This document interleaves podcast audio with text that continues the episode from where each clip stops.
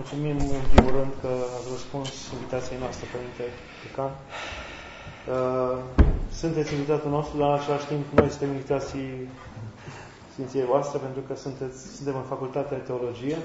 Nu suntem învățați cu spațiul acesta, probabil că de aceea încă nu s-au adunat oamenii. De ani și ani, cred că sunt vreo 10 ani, mergem la Facultatea de Chimie și acolo știau toți de la catedră, mergeau direct la chimie. Dar uh, mai este un impediment sau ceva care face pe mulți să stea acasă, faptul că se transmite în direct și e mult mai comod să stai acasă să gândești în direct. Uh, Părintele Decan, pe Părintele Decan îl cunoaștem, majoritatea trebuie îl cunoașteți foarte bine. Eu cred că e printre primii oameni care am cunoscut în Cluj mai ales de când am venit uh, teolog, a fost între primii profesori care mi-au rămas bine întipăriți în minte. Și, dar oricum o să spun câteva cuvinte, părinte, dacă nu vă supărați. Pentru cei care poate nu știu. Uh, Părintele s-a născut în județul Sibiu, pe 1 noiembrie, în 1958, la Igheșul Nou. Seminarul a făcut la Cluj, Facultatea de Teologie Institutul Teologic de la Sibiu, în vremea aceea, uh, studiile de doctorat la București, dar după aceea studii postdoctorale sau de specializare la Regensburg. Uh, poate puțin știu că Părintele a absolvit și, și Academia de Muzică Gheorghe Dima, nu numai că a absolvit, este, a fost și profesor mult timp acolo. Uh, a fost profesor la Seminarul Teologic din Cluj între anii 1986-1992, asistent la Facultatea de Teologie între anii 1990-1993 aici în Cluj, de la, din, din 93 la, în 97 lector, din 97 la, în anul 2001 conferențiar, apoi din 2001 până astăzi profesor și coordonator de doctorat la facultate aici, de la teologie. De asemenea, timp de 10 ani, din anul 1990 până în anul 2000, profesor colaborator la Academia de Muzică Gheorghe Dima, ce să mai, toate și altele știți, dirijor în primul rând al corului seminarului, timp de 5 ani, 6 ani, 7 ani, 6 ani. Din 86 până în 93, dirijor al corului Facultății de Teologie din 90 până în prezent, dirijor și fondator al corului de cameră Psalmodia Transilvanică, uh, dirijor al corului catedralei din 2006 până acum. Și din 2012 decan al Facultății de Teologie. Despre cărțile dânsului multe și de specialitate, mai ales uh, în domenii de competență care se înscriu majoritatea în muzică bisericească din Transilvania, istoria muzicii bisericești din România, tipic și ritual bisericesc, da, da, da. compoziție și armonie, imnografie, bizantinologie, așa pe scurt despre Părintele Vasile. Da, da, da, bun, bun, bine. Uh, foarte mult mi-am dorit să aflu de la Părintele și să aflăm de la Părintele ce crede dânsul, mai ales că e foarte frumos titlu, frumusețea cântărilor uh, bisericești în sufletul tinerilor de astăzi sau pentru sufletele tinerilor de astăzi și eu ca preot personal și ostenitor în biserică și mulți alți preoți și mulți alți credincioși ne punem problema ce se poate face. Vedem că uh, o pătură de o generațiile vechi care știau de, de credință, știau de rânduială, știau de slujbe, se duc și apar noile generații care sunt parcă desprinse de vechile rânduieli, sunt mult mai atrase de alte sirene care, ale modernității și chiar mă, îmi puneam problema ce, mai poate, ce putem face să-i atragem, ce putem face în cadrul slujbelor, cum putem schimba sau ce putem schimba? Sau la ce putem reveni în, în ritual, în slujbă, în rânduiala slujbelor și în cântările lor, încât să putem atrage pe acești tineri. Cred că în timpul cuvântului sau în cadrul cuvântului Părintelui, sau poate la întrebări, Părintele ne va răspunde și sigur are experiență mare în privința asta, sunt chiar uh, sincer, uh, curios pentru că vreau să aplic, vreau să vedem ce putem face. Uh, aștept răspuns, Părinte. Nu mai, nu mai zic nimic. Ascultăm, Părinte. Da, iubite Părinte Ciprian, dragi prieteni, vreau să vă mărturisesc că această, aceste momente pe care le petrecem acum împreună, pentru mine sunt o odihnă duhovnicească. Pentru că sunt plecat de acasă de ieri, n-am ajuns încă acasă, am fost plecat la Bistrița la o sfințire de biserică.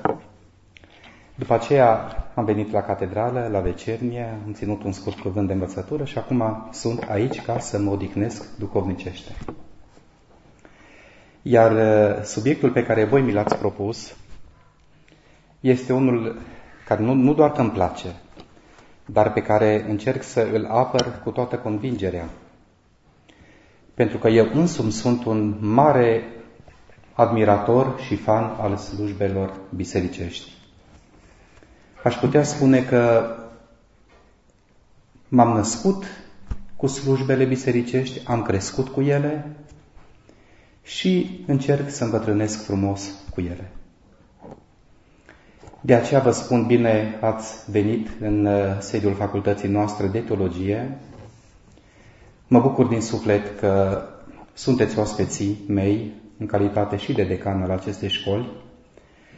Și în cele câteva, să zic, 18-20 de minute cât va dura citirea acestui referat pe care l-am alcătuit, pentru că n-am vrut să fiu nepregătit, să vin nepregătit în fața voastră, și așa cum îi stă bine unui profesor întotdeauna să se pregătească când merge la ora de curs în fața studenților. Așa am încercat și eu. Sper să nu vă plictisesc. Așadar, frumusețea slujbelor bisericești în sufletul tânărului de azi. S-ar putea să fiți un pic contrariați că voi începe această scurtă prelegere cu trei întrebări. Cine este tânărul de azi? A doua întrebare, cine a fost tânărul de ieri? Și a treia întrebare, este vreo diferență? O întrebare pe cât de îndrăzneață, pe atât de insolită. Mai întâi să răspundem la a doua întrebare. În ce perioadă de timp îl putem încadra pe tânărul de ieri? Să nu mergem prea departe, ci să ne oprim la perioada comunistă pe care eu am trăit-o din plin și despre care pot să depun mărturie. Tinerii sunt aceiași. În orice perioadă a istoriei, cu năzuințele lor, cu aspirațiile lor, cu idealurile lor, cu preocupările specifice vârstei, cu problemele lor, cu eșecurile lor și cu succesurile lor. Totuși, în perioada comunistă, tânărul, deși constrâns în libertate, a încercat și chiar a reușit uneori să înfrângă sistemul, tocmai prin câștigarea libertății interioare. Și m-a bucurat foarte mult să văd pe agenda conferințelor că cineva va vorbi tocmai despre libertatea interioară. N-am știut lucrul acesta. Așadar, ce înseamnă libertatea interioară? Să fii tu însuți. Din această stare de spirit izvorăște bucuria de a trăi, de a te exprima, de a te afirma, bucuria de a fi exact așa cum ești, eliberat de părerile celorlalți. În Evanghelia după Ioan, capitolul 8, versetul 32, Mântuitorul ne spune, veți cunoaște adevărul și adevărul vă va face liberi. Care adevăr? Întâi de toate adevărul despre tine însuți. Apoi adevărul despre aproapele tău. Și apoi adevărul despre Dumnezeu. Un preot spunea, adevărul este dragostea lui Hristos. Intrând în biserică, începem să vedem în ce stare este sufletul nostru. Întregul adevăr al vieții este dezvăluit proprie conștiință. Iar acest adevăr nu ne aduce bucurie, El ne arată că trăind într-un mediu păcătos, trăind superficial, ne aflăm într-o dependență continuă de această lume, de condițiile ei, de stările noastre. Și numai Hristos îi dă omului posibilitatea de a se elibera. El spune, vino după mine.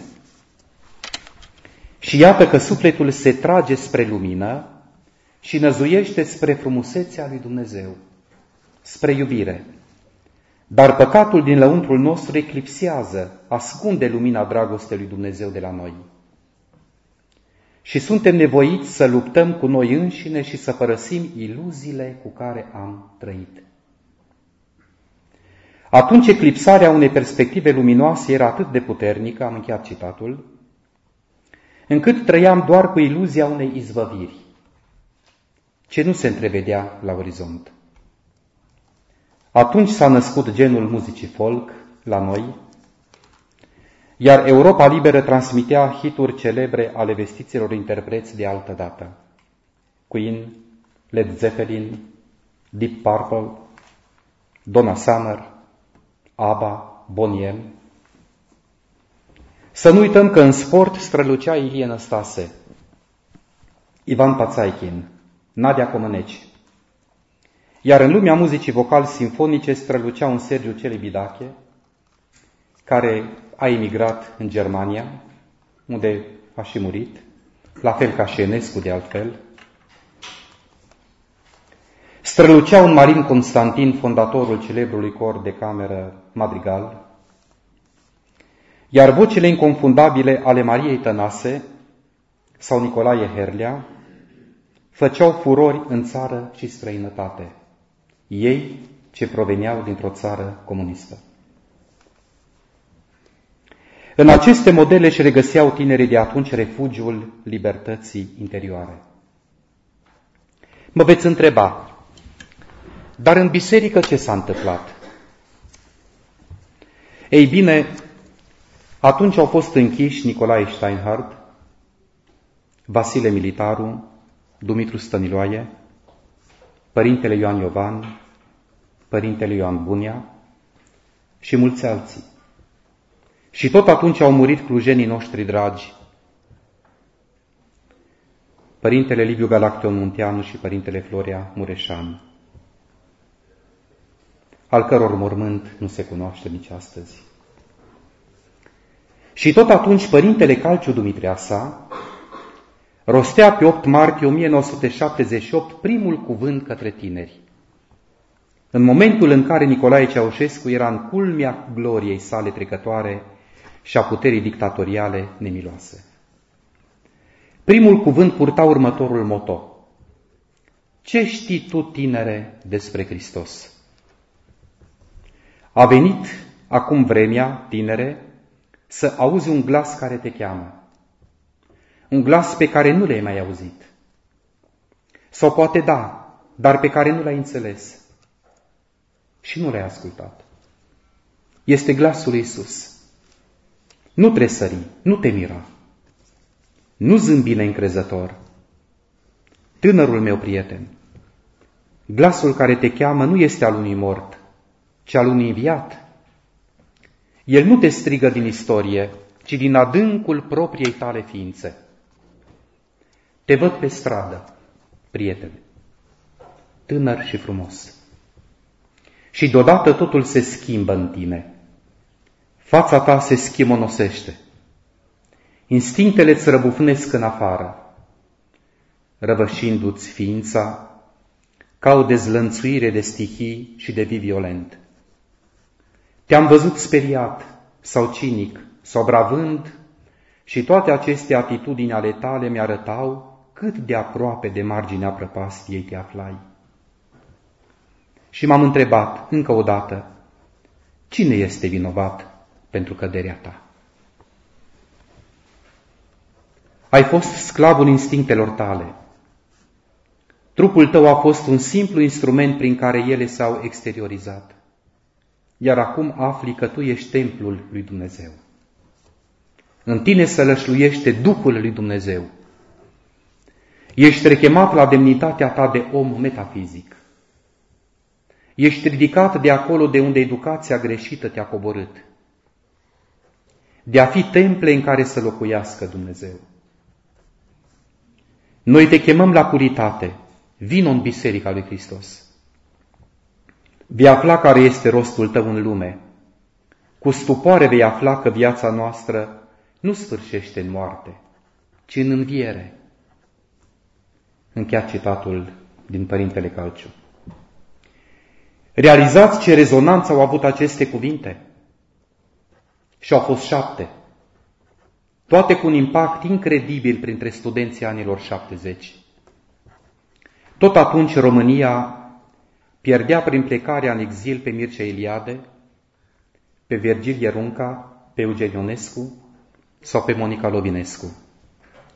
Ca să nu mai pomenim de George Enescu, cel care pleca din țară îndată după anul 1946, când prevedea pericolul comunist ce se apropia cu pași repezi și murea la Paris în anul 1955.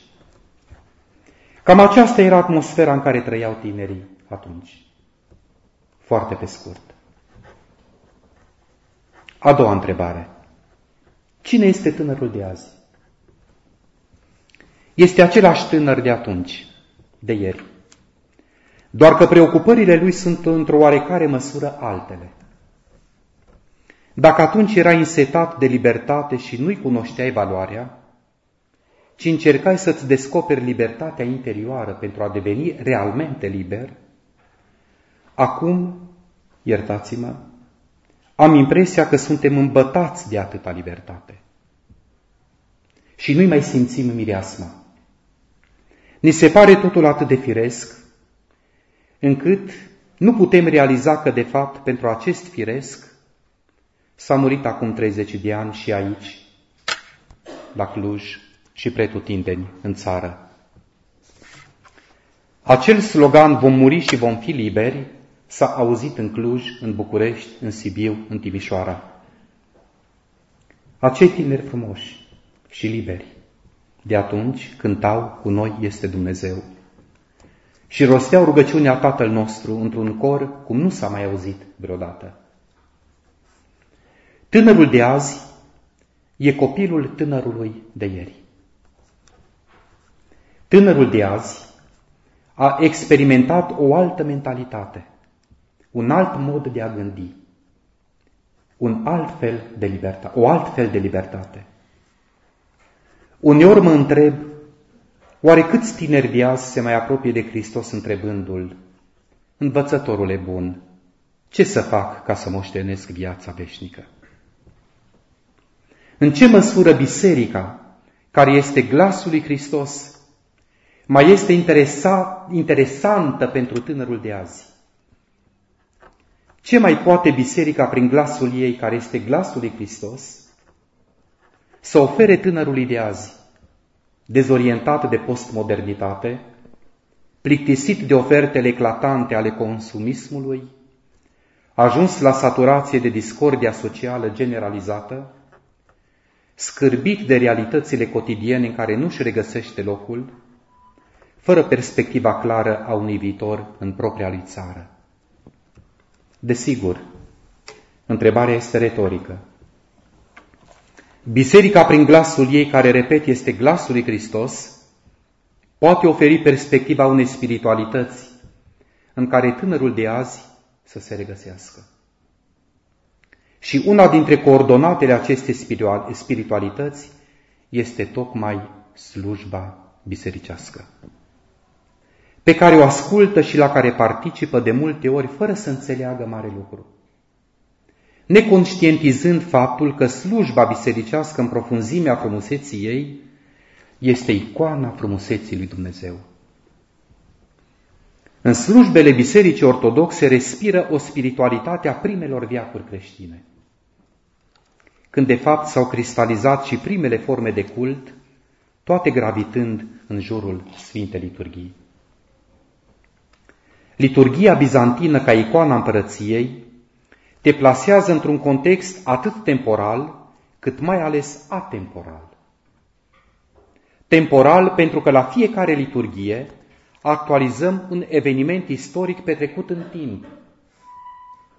Dacă privim această temporalitate în relație directă cu Sfinții, pe care îi sărbătorim zi de zi și care fac legătura dintre biserica luptătoare și cea cerească, triumfătoare.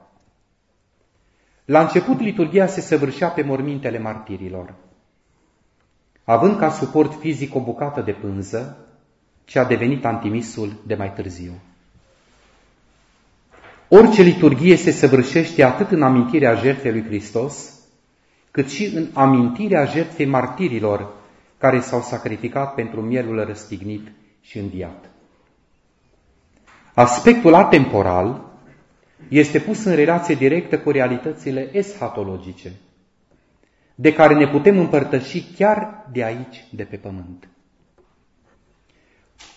Privit din această perspectivă, slujbele bisericești nu sunt doar o înșiruire de rânduiere liturgice care se succed ciclic în biserică, ci ne fac contemporani cu trecutul și părtași la un viitor. Pentru ca o slujbă bisericească să fie atractivă pentru tânărul de azi și pentru ca acesta să-și păstreze și să-și cultive interesul pentru ea, trebuie să îndeplinească mai multe condiții. Și o să-i număr câteva. A. Să fie canonică, adică să fie inclusă într-un formular liturgic aprobat de biserică și să poarte pecetea ecumenicității a universalului. B. Să fie săvârșită de un slujitor hirotonit valid, prin succesiune apostolică. C. Să fie săvârșită într-un spațiu adecvat, special amenajat, sfințit de un ierarh canonic, în comuniune cu întreaga biserică. D. Textele imnografice ale slujbelor să fie canonice și nu improvizații după bunul plac al săvârșitorului. Uniformitatea liturgică. Săvârșitorii slujbelor bisericești, preoți, diaconi, cântăreți, să aibă o pregătire liturgică și muzicală corespunzătoare.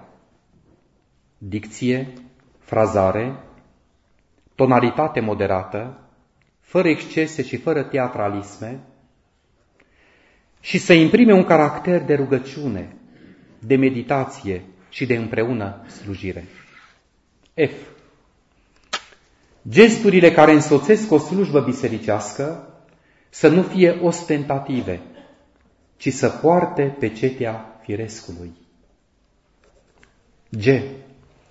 Discursul liturgic sau acel recitativ al ectenilor, pericopelor evanghelice sau apostolelor, precum și rostirea declamativă a rugăciunilor să creeze o atmosferă de rugăciune, în care tânărul să se regăsească și să-l determine la o introspecție spirituală autentică. H. Un rol important esențial îl joacă componenta muzicală a slujbelor bisericești.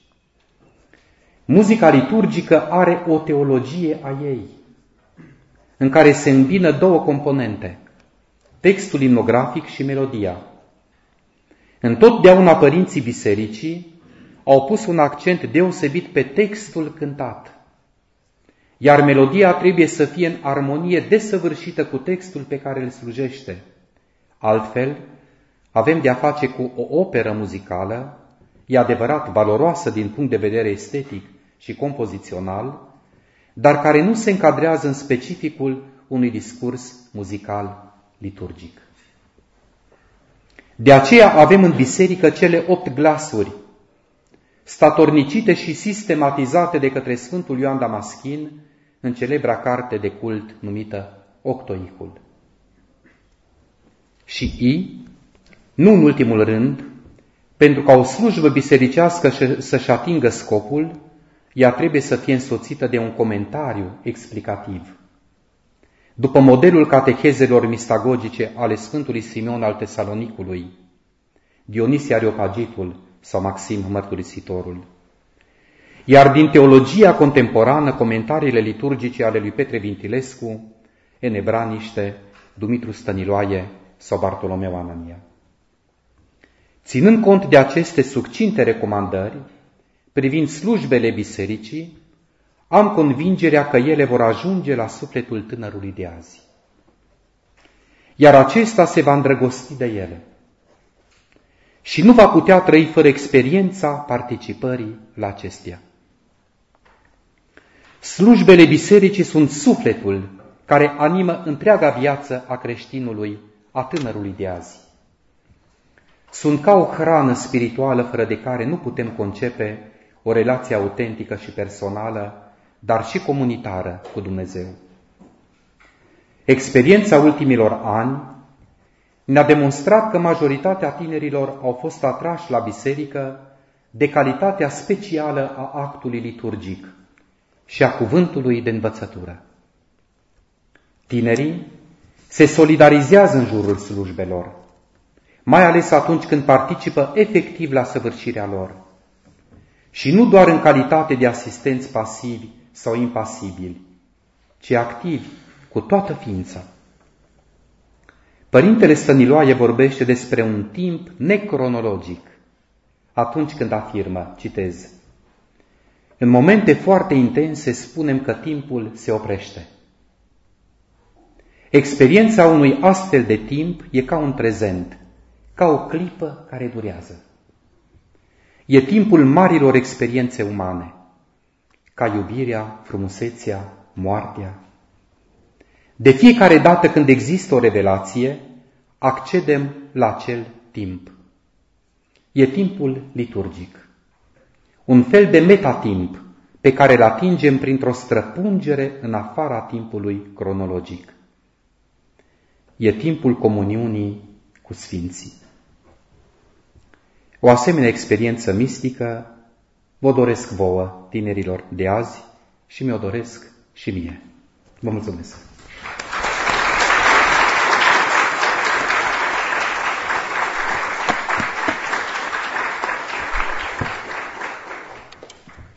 Mulțumim Părintelui. Cu întrebările pot fi puse și cu glastare și scrise. Mie mi-au spus câțiva, câteva, mi le-am adus aminte și mi le-am notat aici și o să pun două sau trei întrebări, dar între timp aștept și voi să vă manifestați interesul. În mare, prima întrebare, ce se poate face pentru a readuce tinerii la bucuria participării vii la slujbele bisericești? În mare ne-a spus, e răspuns deja. Un tânăr mi-a zis, oare nu este mai bine să simplificăm veșmintele preoțești, care nu mai au niciun înțeles pentru tineri de astăzi, pare chiar o barieră de, de relație, de, de, de înțelegere cu cel din fața ta care e preotul și care pare din altă lume. Și de multe ori ele sunt prea opulente, prea luxoase, așa par, cel puțin chiar dacă de multe ori tinichele sau... Și iar e o ruptură, ca și între două categorii sociale. Între o lume a luxului și o lume a omului de mijloc sau sărac. E, credeți că e, are o rost gândul acesta de simplificare mhm. a veșmintelor preoțești și arhierești? Deci la această întrebare, sau această întrebare are două părți. Prima, ce facem cu veșmintele foarte luxoase ale slujitorilor? Și a doua parte a întrebării, dacă veșmintele ar trebui puțin simplificate. Mi-aduc aminte că această întrebare i-a fost pusă și părintelui Teofil odată. Teofil de la Sâmbătă. Și eu încerc să răspund cam ce a răspuns Părintele Teofil atunci. Îl cunoașteți, îl iubiți, îl pomeniți la, la, în rugăciunile voastre, nu mă îndoiesc de lucrul acesta. Și mi-aduc aminte, uh, Părinte Ciprian, că Părintele Teofil spunea așa, lui Dumnezeu trebuie să-i oferi ce ai mai prețios, și spiritual și material. Aduceți-vă aminte, și acum completez răspunsul părintelui Teofil, că în Vechiul Testament, pentru ca o jertfă să fie bine primită, trebuia ca mielul sau animalul care era adus pentru jertfă să fie fără meteacnă. Dacă era posibil să fie primul născut să fie cel mai frumos, cel mai bine îngrășat. Iar în pilda fiului risipitor, tatăl, când își așteaptă copilul acasă, ce spune slugilor? Aduceți vițelul cel îngrășat și junghindu-l să mâncăm să ne veselim. După aceea, aduceți haina cea mai frumoasă și îmbrăcați-l. După aceea, puneți inel în dreapta lui, în mâna lui. Pentru că acestea sunt elementele prin care eu îl recunosc ca fiu și el și-a câștigat, de fapt, demnitatea de fiu. Așadar, sunt două lucruri care în aparență deranjează, dar în profunzime ele așa trebuie să fie. Dacă privim din această perspectivă, cum a făcut Solomon templul din Ierusalim? Ia citiți, vă rog, în Sfânta Scriptură, capitolele în care a fost înfrumusețat templul. Cu ce a fost înfrumusețat templul?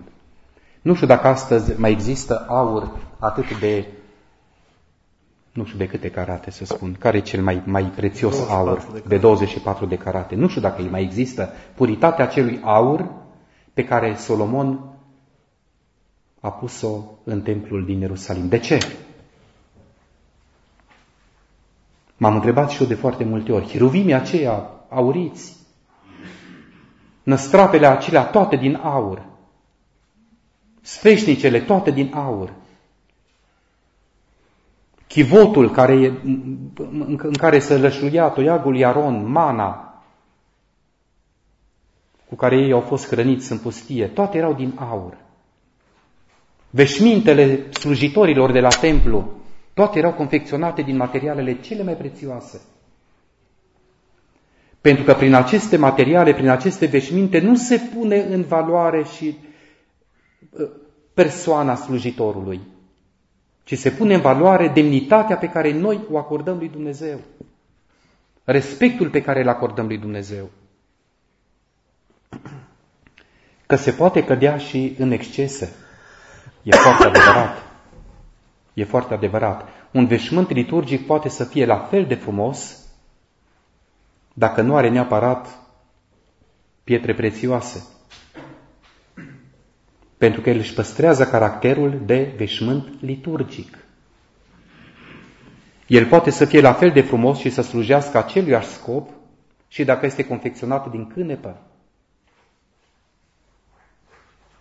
Așadar, cred că am, am răspuns la această întrebare. Eu, bună oară, sunt adeptul moderației. Nici să avem veșminte uzate, murdare, mototolite, dar nici veșminte poleite cu aur. Poate că oamenii de pe vremea lui Solomon erau mai bogați decât noi și își permiteau acest lux. Noi, dacă nu ne permitem, să facem veșmintele așa cum ni le permitem. O altă întrebare care mi-a, mi-a fost pusă și mie de multe ori și sunt curios ce părere aveți, Părinte, legată de, lungi, de faptul cât de lungi sunt slujbele și că ar trebui scurtate pentru că oamenii de astăzi nu mai au răbdare, nu mai au capacitate să se concentreze atât de mult timp și că unele ectenii se repetă, anumite rugăciuni sunt asemănătoare și că ar trebui reduse. Și cu aceștia am avut multe discuții. Ce ne puteți spune? Aseară discutam pe această temă foarte interesant cu preasfințitul Ignatie care a fost și el la Sfințirea Bisericii din Coroana din Bistrița. Și tocmai s-a pus această problemă din partea unui laic. Și preasfințitul i-a răspuns în felul următor.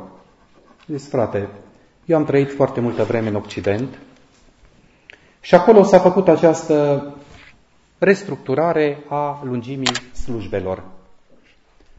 Nu sunt mai pline bisericile, că s-au scurtat slujbele. Deci o liturghie la ei, la catolici bunăoară, au două feluri de liturghie. O liturghie care poate să dureze 20 de minute și o liturghie care poate să dureze o oră, o oră și un sfert. Au scurtat și le vor scurta în continuare și bisericile lor vor rămâne tot pustii, tot goale. Dacă slujbele ortodoxe sunt lungi, ele au rațiunea lor.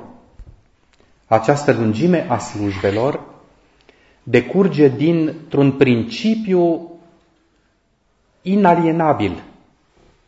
Nu putem să renunțăm la acest principiu.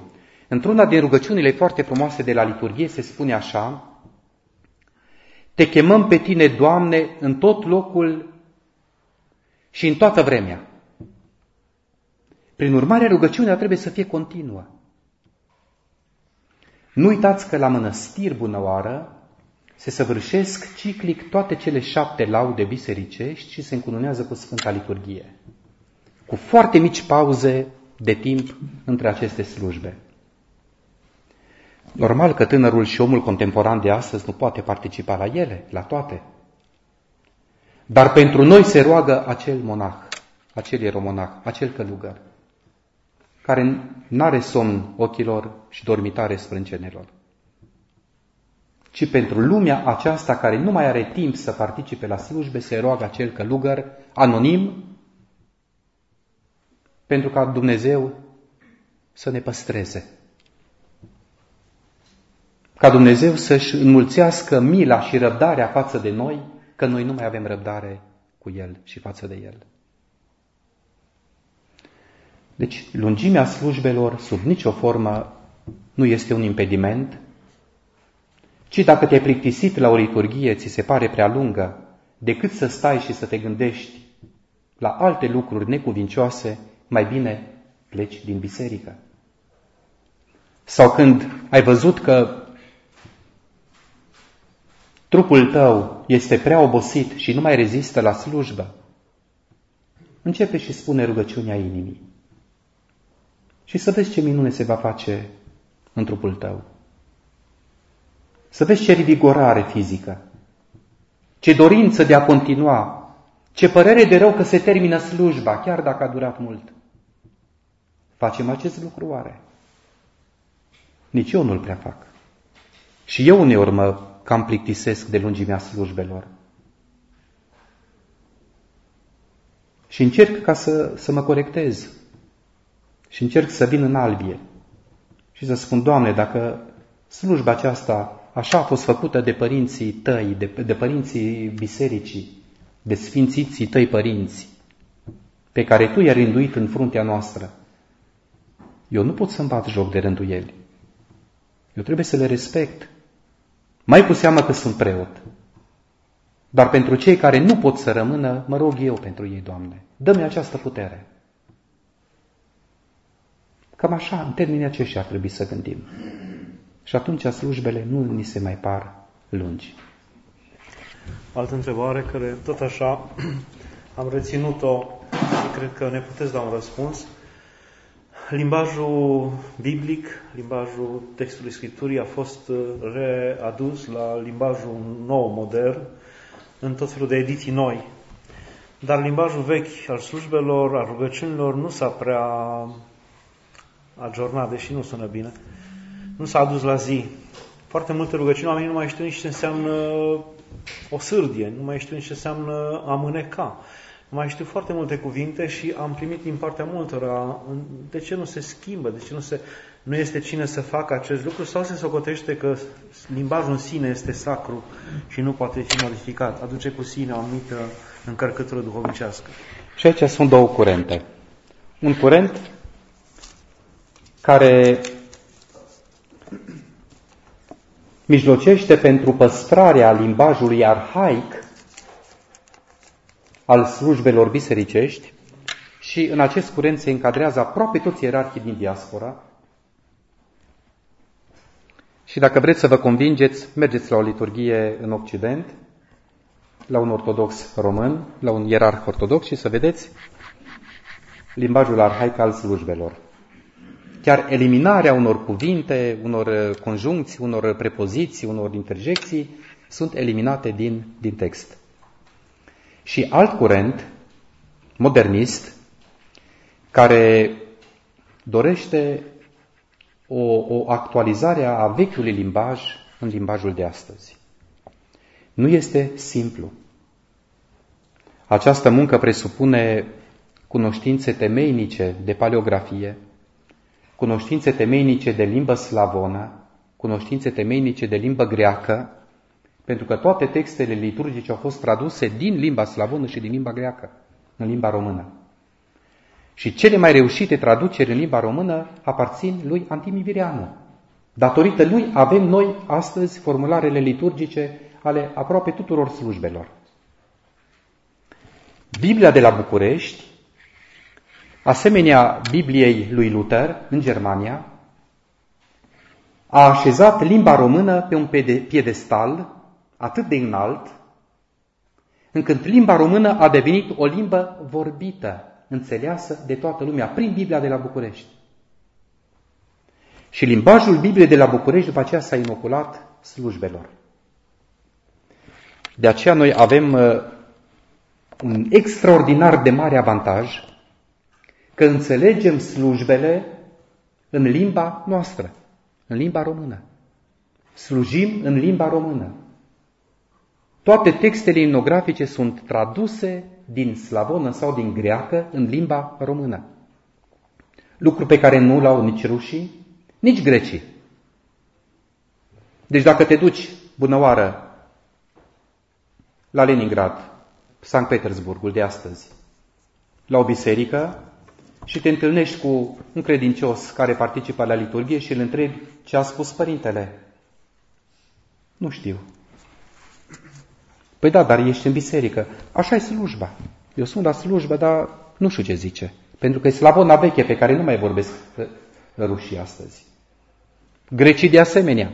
Nu mai vorbesc limba Sfântului Ioan Damaschinul sau lui Maxim Mărturisitorul. Ci vorbesc o neogreacă. Și noi avem un mare avantaj că avem slujbele în limba română. Că trebuie diortosit textul E foarte adevărat. Este foarte adevărat. Probabil că Sfântul Sinod are în vedere aceste aspecte și va încerca în cel mai scurt timp să le ia așa ușor, cu formularul Sfinte Liturghii, apoi cu formularul celorlalte taine, al celorlalte laude și în cele din urmă să putem avea un limbaj și liturgic, dar și actualizat în spiritul limbii moderne române de astăzi. Cineva mă întreabă din sală, Părinte, ce părere aveți despre, despre salți care unor mai mult își egalează melismele de strană decât să slujească? Care dintre cele două stiluri de cântare bisericească vi se pare mai apropiate de Sfântul Românesc tânăr? Psaltica sau corală? Amândouă. Eu le iubesc pe amândouă și în special iubesc muzica psaltică românească. Adică acea muzică alcătuită de Macarie, de Anton Pan, de Ștefanache Popescu, de Sucevianu, de Ion Popescu Pasărea. Eu mă hrănesc cu această cântare și o cânt și învăț și pe studenți. Iar muzica corală, bisericească, care a pătruns relativ târziu în biserică, este un pas foarte mare spre modernitatea, să zic așa, pozitivă. Este o deschidere spre cultură. O deschidere spre cultura generală muzicală pe care ar trebui să o aibă fiecare tânăr care se respectă astăzi. Uh, noi cu muzica corală, bisericească,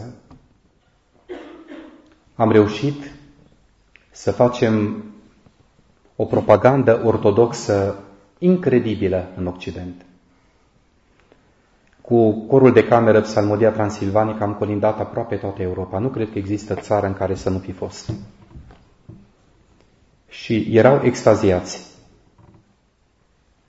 E adevărat că ne și pregăteam, mergeam pregătiți cu piese de rezistență și care ajungea la sufletul lor. Pregăteam și monodii pe o singură voce. Și acestea cântate bine își ating scopul. Așadar, cele două aspecte ale culturii muzicale, cea monodică, psaltică și cea corală, sunt complementare. Și orice biserică, mai cu seamă cele catedrale din marile orașe, ar trebui să le aibă pe amândouă, dar de calitate. Cineva întreabă, credeți că există vreo posibilitate ca noi tinerii să-i ajutăm pe alții să descopere bucuria participării la slujbele religioase? Avem multe cunoștințe, prieteni, membri ai familiei care nu au participat poate niciodată activ și serios sau foarte rar la slujbă religioasă. Ce șanse avem să-i atragem? Să-i îndemnăm să meargă la anumite biserici, la anumite slujbe? Ce să facem? Puteți face foarte mult. Pentru că voi, cel puțin cei care sunteți aici prezenți, ați venit că vă interesează acest subiect. Și vreți să învățați ceva pe care să puneți după aceea în practică, nu doar teoretic. Nu cred că cineva din, dintre cei prezenți nu are un prieten sau o prietenă. Și nu cred că respectivul prieten sau prietenă nu i-a spus odată când era slujbă la biserică, hai să mergem la un film. Sau la un spectacol, sau să ne plimbăm. Și tu poate vrei să mergi la biserică. Ce faci? Îi spui așa, vin cu tine la spectacol dacă vii și tu cu mine la biserică. Vin cu tine la plimbare, vin cu tine să fac sport, să fac not, vin cu tine să alerg, vin cu tine să mă joc, dacă vii și tu cu mine la biserică. S-ar putea să spună, du-te singur. Sau du-te singură. Să nu renunți. Dacă te iubește cu adevărat și ține la tine, te va urma. Dacă nu, înseamnă că ești indiferent o problemă mai complicată. Zice, unii dintre tineri sunt fericiți, dar nu numai tineri, că sunt și oameni în vârstă, care sunt fericiți în timpul slujbelor să îngâne și ei, să cânte și ei după cor sau după cei ce cântă la strană, numai că n-au glas și deranjează pe cei din jur. Ce se poate face? Trebuie opriți acești oameni sau... Da, eu ca profesor de muzică mă confrunt cu această situație. Pe vremea când am intrat eu la teologie, era un examen foarte sever la aptitudinile muzicale în teologie. E adevărat că erau locuri foarte puține și profesorii își permiteau să îi pice pe cei care nu aveau aptitudinile muzicale corespunzătoare. Astăzi lucrurile s-au schimbat. Examenul eliminatoriu de aptitudini muzicale este mai mult formal. Asta și datorită faptului că trebuie să acordăm șansa fiecărui tânăr care dorește să studieze teologia, care poate nu dorește neapărat să devină preot. Și unui preot îi trebuie această calitate, pe care o poate cultiva în fel și chip. Cel care nu are aceste calități și dorește să cânte și el, să se roage împreună cu alții, eu îi dau un, un sfat. Să conștientizeze această neputință, între ghilimele, a lui. Să o conștientizeze și să încerce să-și exteriorizeze sentimentul religios altfel, nu neapărat prin ceea ce nu poate. Bună oară, și mie mi-ar plăcea să conduc un avion, da? Să, să pilotez un avion. Mi-ar plăcea teribil de mult și aș fi vrut să fiu aviator. Dar vă dați seama că dacă mă urc acum la mașeta unui, mașa unui, unui avion, ăla va face crash și omor pe oameni. Păstrând proporțiile, cam același lucru.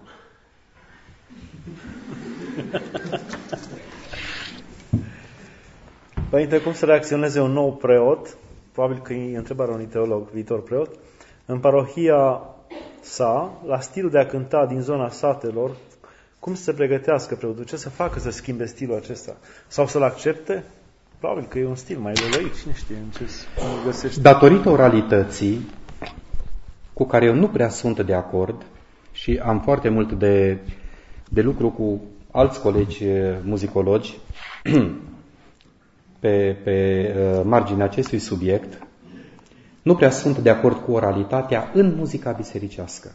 Oralitatea adică fără note, nu? Da, adică s-a transmis muzica bisericească din tată, din tată în fiu doar ascultând, fără ca ea să fie notată și atunci tata a cântat într-un fel, fiul a prins și el ceva de la tatăl, după aia nepotul a prins ceva de la tatălui și așa mai departe, până când s-a, uh, s-a tot uh, diluat elementul de bază muzical.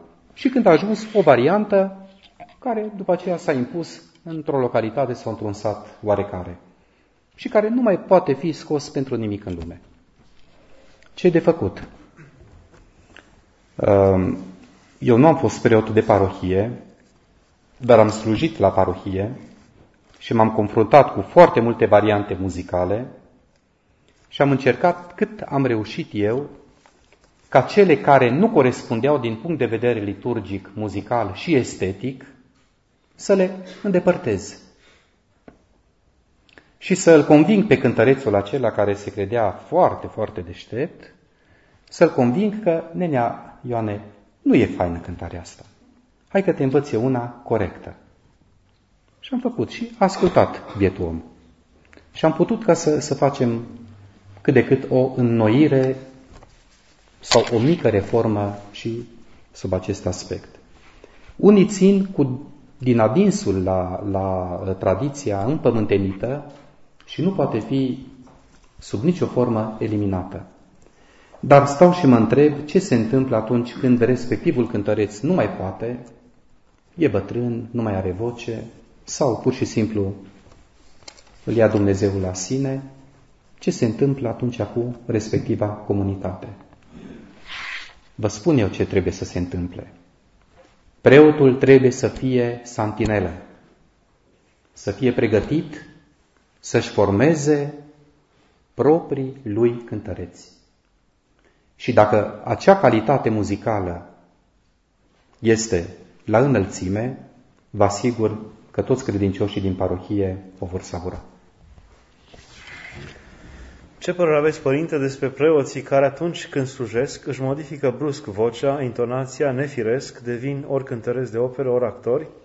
Cum trebuie să fie cântarea și intonația preotului la slujbă? Da, pe de o parte mă bucur că sunteți preocupați atât de tare de preot și de preoți. De modul în care slujesc, asta înseamnă că vă interesează, vă preocupă lucrul acesta, nu vă este indiferent. Și e un lucru foarte, foarte bun. Un lucru foarte bun. Și preoții ar trebui să învețe și să mai întrebe pe credincioși și pe tineri, oare e bine ce am făcut astăzi sau nu e bine? Oare ți-a plăcut ceea ce am făcut eu astăzi? Ți-a plăcut cum am slujit? Ți-a plăcut cum am predicat? Niciodată nu, nu întreabă preotul ca, ca să, să se poată corecta dacă a greșit într-un fel sau altul. Foarte adevărat că a ne pune în valoare calitățile vocale doar de dragul de a demonstra că suntem foarte puternici și avem mușchi foarte puternici vocali, asta nu pe placul lui Dumnezeu. Există două canoane, unul de la Laodiceea și unul de la Sinodul 7 Ecumenic, care tratează această problemă. Parafrazez. Să nu lași firea spre răcnire atunci când cânți lui Dumnezeu. Să nu lași firea spre răgnire atunci când aduci laudă lui Dumnezeu. Și am spus totul. Cineva revine asupra straielor bisericești și spune Domnul Iisus Hristos era atât de simplu îmbrăcat, ca, iar slujitorii din vremea aceea templului erau cu totul și cu totul complicat îmbrăcați. De ce? Nu, nu trebuie să limităm pe Mântuitorul nostru, Iisus Hristos spune acest. Mântuitorul e unic. Nu poate fi copiat de noi oamenii. Prin veșmintele noastre, prin argintul și aurul nostru ruginit. Într-un singur fel poate fi imitat Hristos. În modestie, în smerenie, care aduce după sine și iubirea, pe care numai El a avut-o.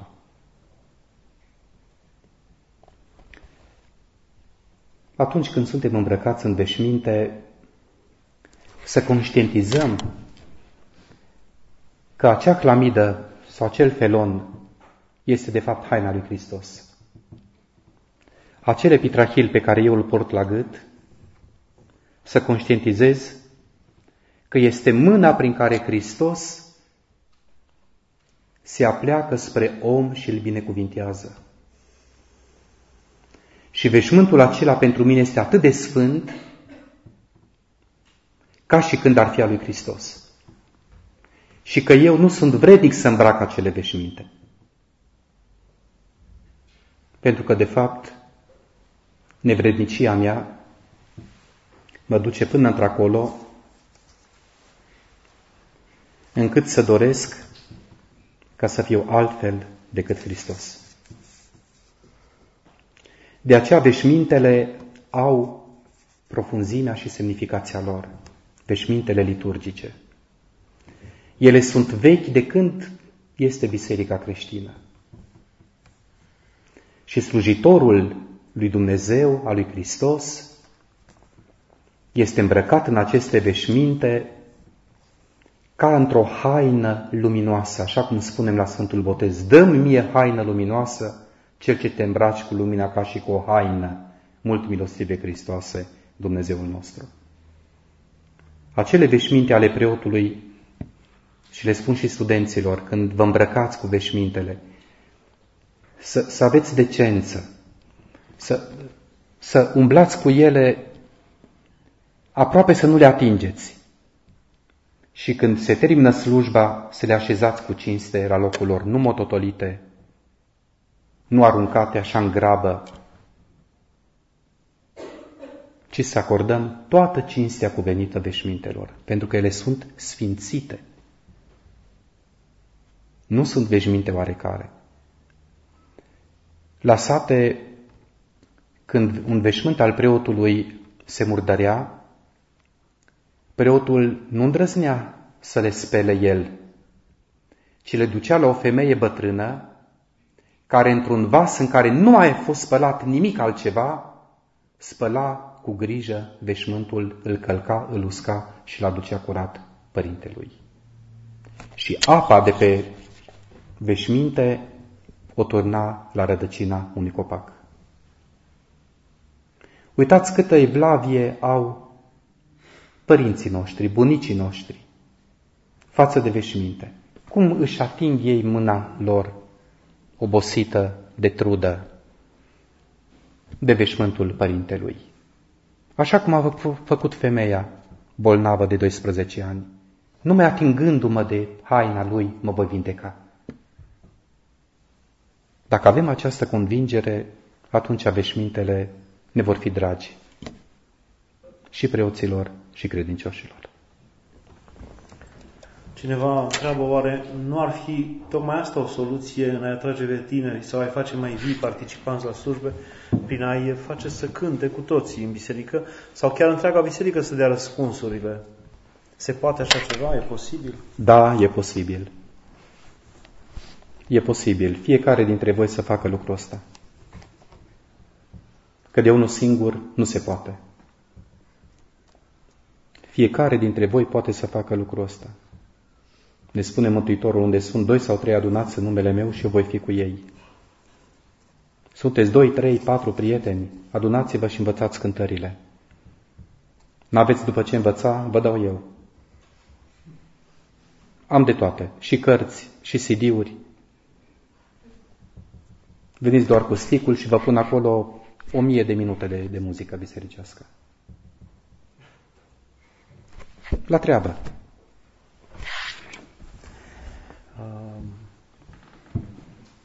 Părinte, ce părere aveți despre muzica psaltică? Ne-a spus deja, sunt tineri cărora le place muzica psaltică și continuă acest tânăr și spune uh, că ar fi interesant să se facă privegheri de noapte, sfârșite cu liturgia și că aceasta ar, ar atrage probabil tinerii. Și că de ce nu se fac aceste privegheri uh, mai multe în orașe, la facultate, în orașe, în, sat, în bisericile din orașe. Am mai auzit ideea aceasta că da, aceste privegheri da. și o idee bună. o idee bună. Um, Aici, la noi, în capela facultății, nu știu dacă ați văzut-o, vă invit să, să o vedeți, e foarte frumoasă, se fac slujbe de noapte. Privegheri. Părintele Benedict este unul dintre profesorii cu tragere de, de, de inimă care face cu drag aceste slujbe. Priveghere urmată de Sfânta Liturghie. Dacă nu găsiți alte biserici în Cluj, vă așteptăm aici. Ce părere aveți? S-ar putea realiza un corp bisericesc format din copii? Sigur.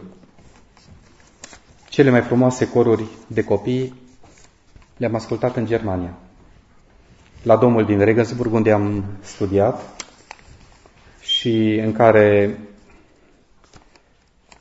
erau atât de, de, de, de scumpi, atât de, de dedicați, încât uh, îți venea așa să, să, să-i strângi în brațe. Pentru că sufletul copilului este la fel de pur, la fel de curat ca și vocea lui. Sau vocea lui este la fel de curată ca și sufletul. Noi avem un cor de copii de care se ocupă doamna profesoară Anca Mariaș, cea care a ținut și un masterclass coral la noi, la Facultatea de Teologie, Junior VIP și spune junior VIP la, la acest scor, și cu care abordează și cântări liturgice, foarte frumoase, foarte frumoase. Din păcate e singură și cred că foarte mulți părinți și-ar da copiii pe mâna unui astfel de dirijor ca să învețe cântări frumoase. Deci e posibil. Dar și pentru asta trebuie oameni, dedicați. Trebuie preoți care să se implice, Trebuie profesor de muzică, profesor de religie. Dar dacă nu avem, nu avem nici coruri de copii. O întrebare la care în parte ne-ați răspuns, are vreun sens, are vreun rost participarea la slujbele religioase dacă în acest timp mintea și gândul nu este acolo, nu este în altă parte? Mai bine să nu mergem?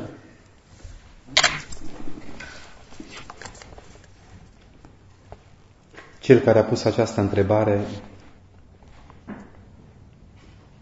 oare ce crede? Cum ar răspunde la ea?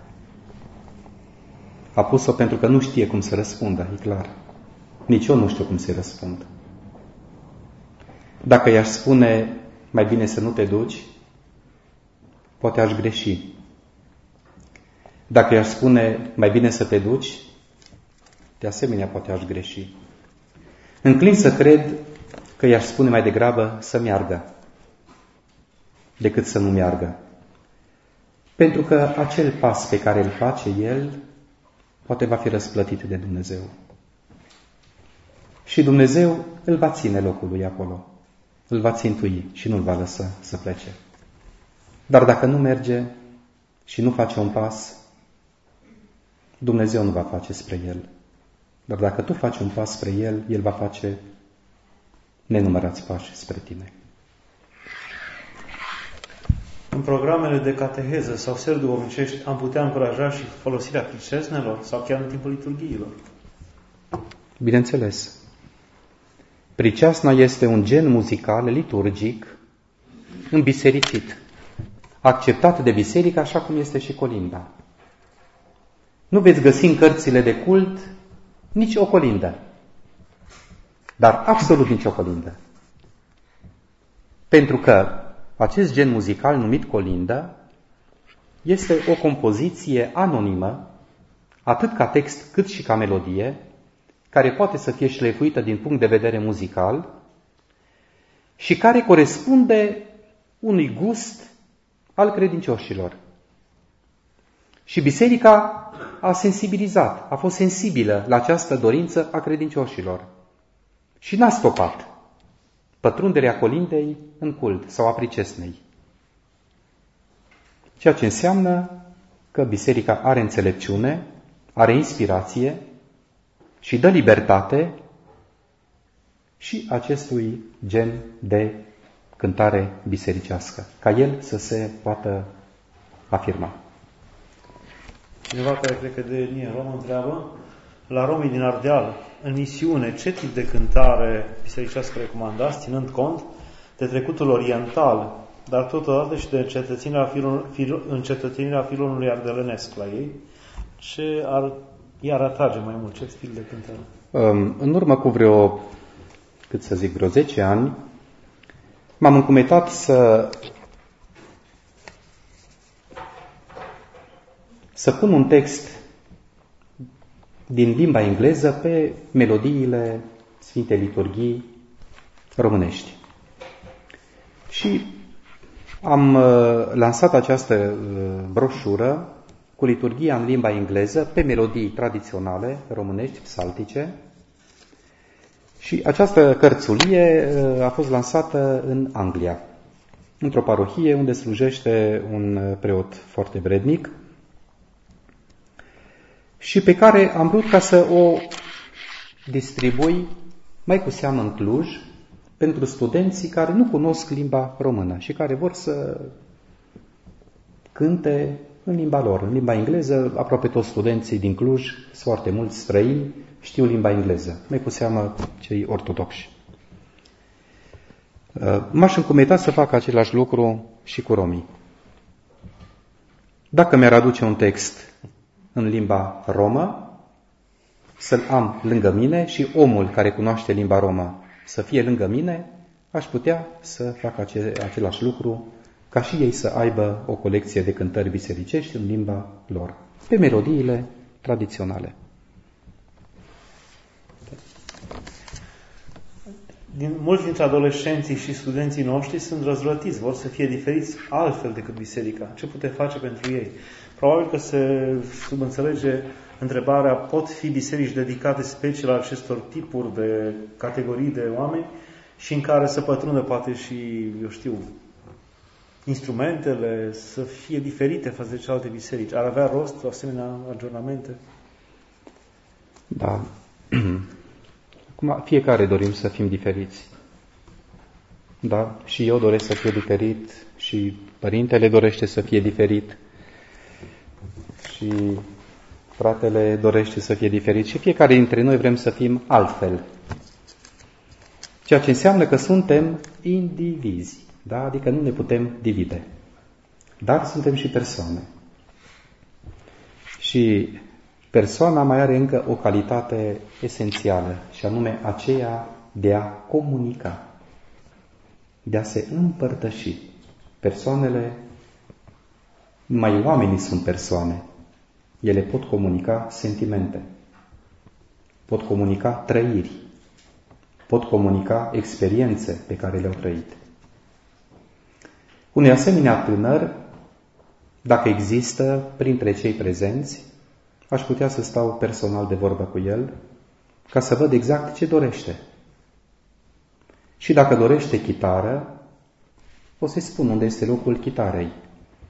Dacă dorește pian, o să-i spun unde este locul pianului.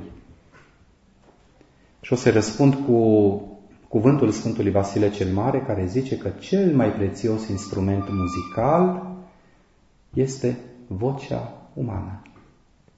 Cel mai prețios. Pentru că prin intermediul unui instrument, eu mă folosesc ca de o pârghie și nu particip direct cu ființa mea la lauda lui Dumnezeu. Dar prin vocea mea eu realizez această comuniune direct cu Dumnezeu și nu prin intermediul unui instrument.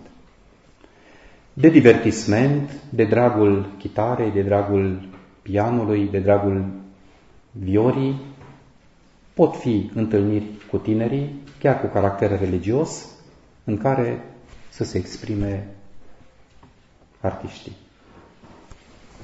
Cineva spune, mulți tineri din ziua de astăzi spun că muzica liturgică este una foarte sobră, chiar tristă.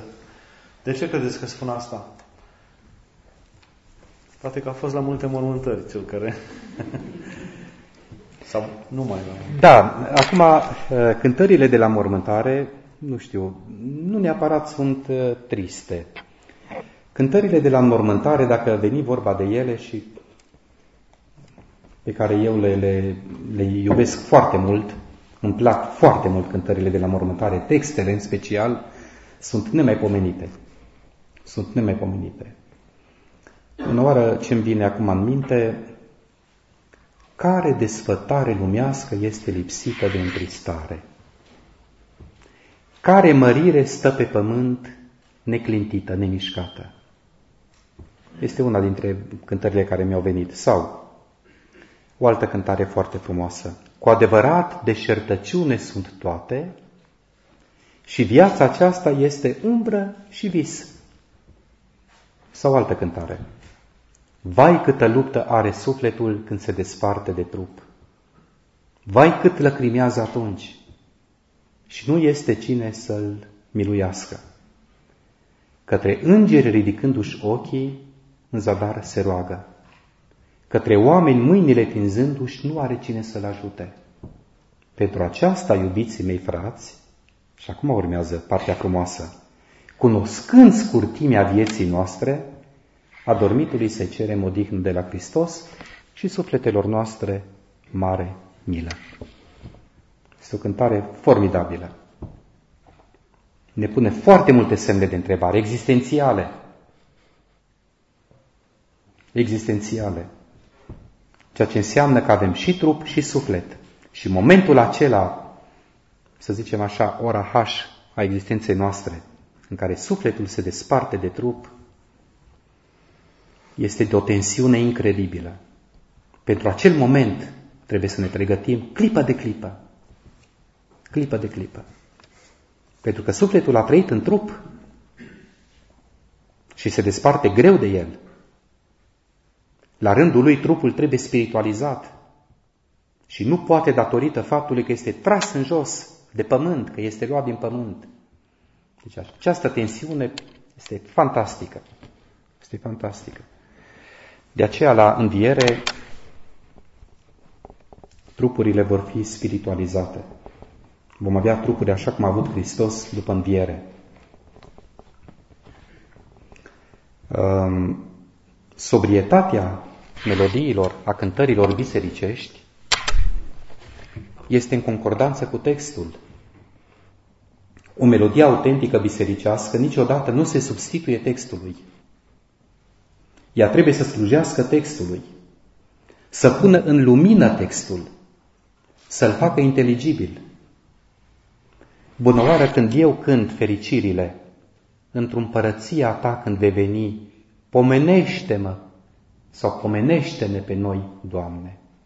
Deci accentul să cadă aici, pe această rugăciune, pomenește-ne pe noi, Doamne. Fericiți cei săraci cu Duhul, că acelora este împărăția cerurilor. Pe când Hristos îți promite așa ceva, că vei avea parte de împărăția cerurilor, melodia capătă o cu totul altă rezonanță, o altă semnificație. Fericiți cei blânzi, că aceia vor moșteni pământul. Fericiți cei curați cu inima, că aceia vor vedea pe Dumnezeu. Pe când Hristos îmi promite lucrul ăsta, că îl pot vedea pe Dumnezeu dacă am inima curată. Și melodia este în consonanță cu textul. De aceea căutați melodii care să slujească textului. Și acestea se vor impune, acestea vor rămâne emblematice. În cartea Evanghelia pe scurt a lui Tolstoi, acesta spune că în timpul liturgiei se folosesc prea multe cântări bisericești apărute peste veacuri și prea puțin cuvântul lui Dumnezeu, Apostolul și Evanghelia. Cum răspundeți acestor acuze? Da, nu vreau să intru în polemică, polemică cu Tolstoi. Nici nu l-am prea citit, sincer să fiu. Am încercat să citesc romanele lui Tolstoi mi s-au părut foarte greoaie și le-am abandonat. De câteva ori am început să, să citesc și le-am abandonat. Um, este convingerea lui. Eu respectăm. Convingerea mea este că nu sunt prea multe cântări în liturghie, Pentru că Dumnezeu ne cere lucrul acesta. Toată suflarea să laude pe Domnul. Cântați Domnului tot pământul. Cântați Domnului cântare nouă. Citiți psaltirea și nu există psalm în care să nu apară cel puțin odată cuvântul cântare. Ce sfătuiți pe cei care nu au o pregătire, nu, nu sunt pregătiți? Și ca să completez, dacă ne uităm un pic și în curtea vecinului, în ograda vecinului, veți vedea cel puțin la neoprotestanți câtă muzică au. Ei care au sola Scriptura. Ce ne sfătuiți pe cei care nu au o pregătire în a citi și a deșifra notația muzicală și își doresc mult să cânte. Mie mi se pare imposibil să citesc notele muzicale, zice personajul. Da, așa este. Muzica e, e o, o disciplină foarte grea, foarte complicată, buclucașă. Iar dacă nu-i studiată temeinic, de mic, de mic copil, devine o mare pacoste, o mare greutate. Și ajungi în cele din urmă pur și simplu să o urăști. De ce? Pentru că este o incompatibilitate între neputința noastră și între sublimitatea și perfecțiunea muzicii. Muzica este armonie. Este după chipul armoniei Sfintei Trăimi. De aceea un acord major este format din trei sunete, nu din două. Aș putea să exemplific la pian. Că l-avem aici.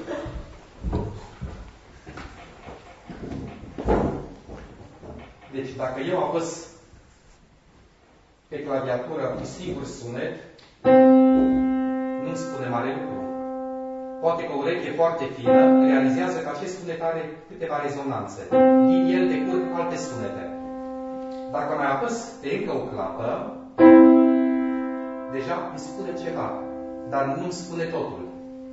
Dacă apăs și pe a treia clapă,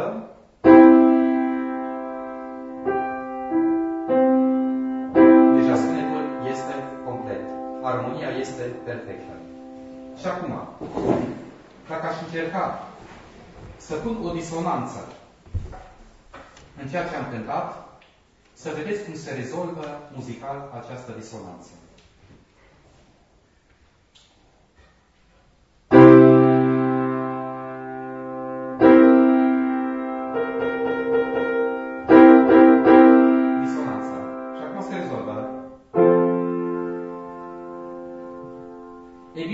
Bine, în muzica această disonanță, eu o numesc păcatul. Care strică armonia. Și păcatul ăsta trebuie rezolvat într-un fel sau altul. Și eu îl rezolv prin muzică.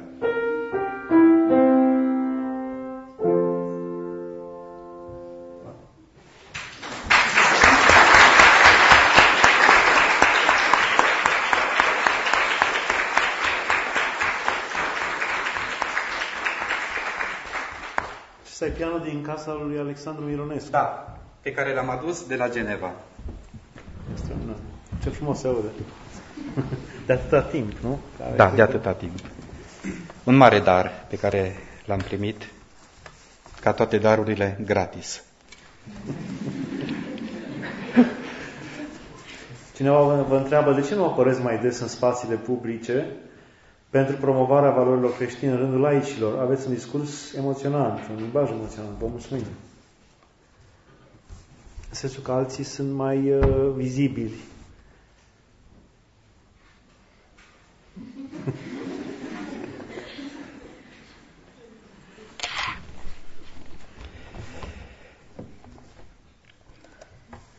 Nu că mi-ar displace,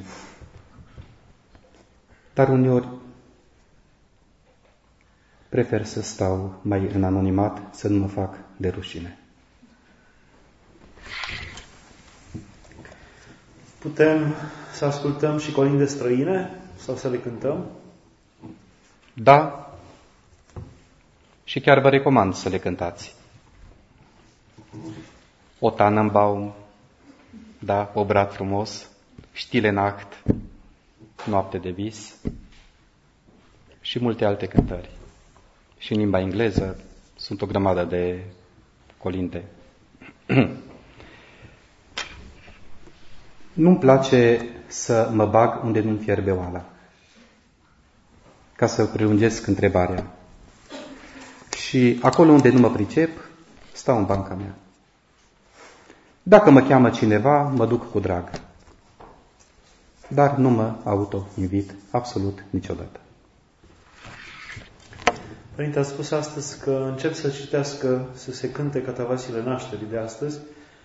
Asta înseamnă că trebuie sau se pot cânta deja colinzile? Din punct de vedere liturgic se pot cânta. Din punct de vedere tradițional, pentru că noi suntem tributari și tradițiilor, se cântă cam de la Sfântul Nicolae. După mine, le-aș cânta numai din ajun, din ajunul Crăciunului. Că atunci este tradiția autentică românească, când cetele de tineri merg și colindă pe la casele oamenilor.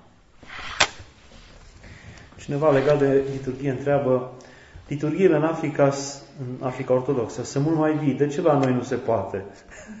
Adică ei joacă, cântă, da, da, eu am avut colegi din, din Africa și uneori îi, la, la Regensburg îi invitam ca să, să facă slujbe și ne invitau și ei ca să participăm la aceste slujbe și intram în horă și jucam și dansam, ei cu tobe, cu uh, trompete și așa mai departe. Au o altă structură.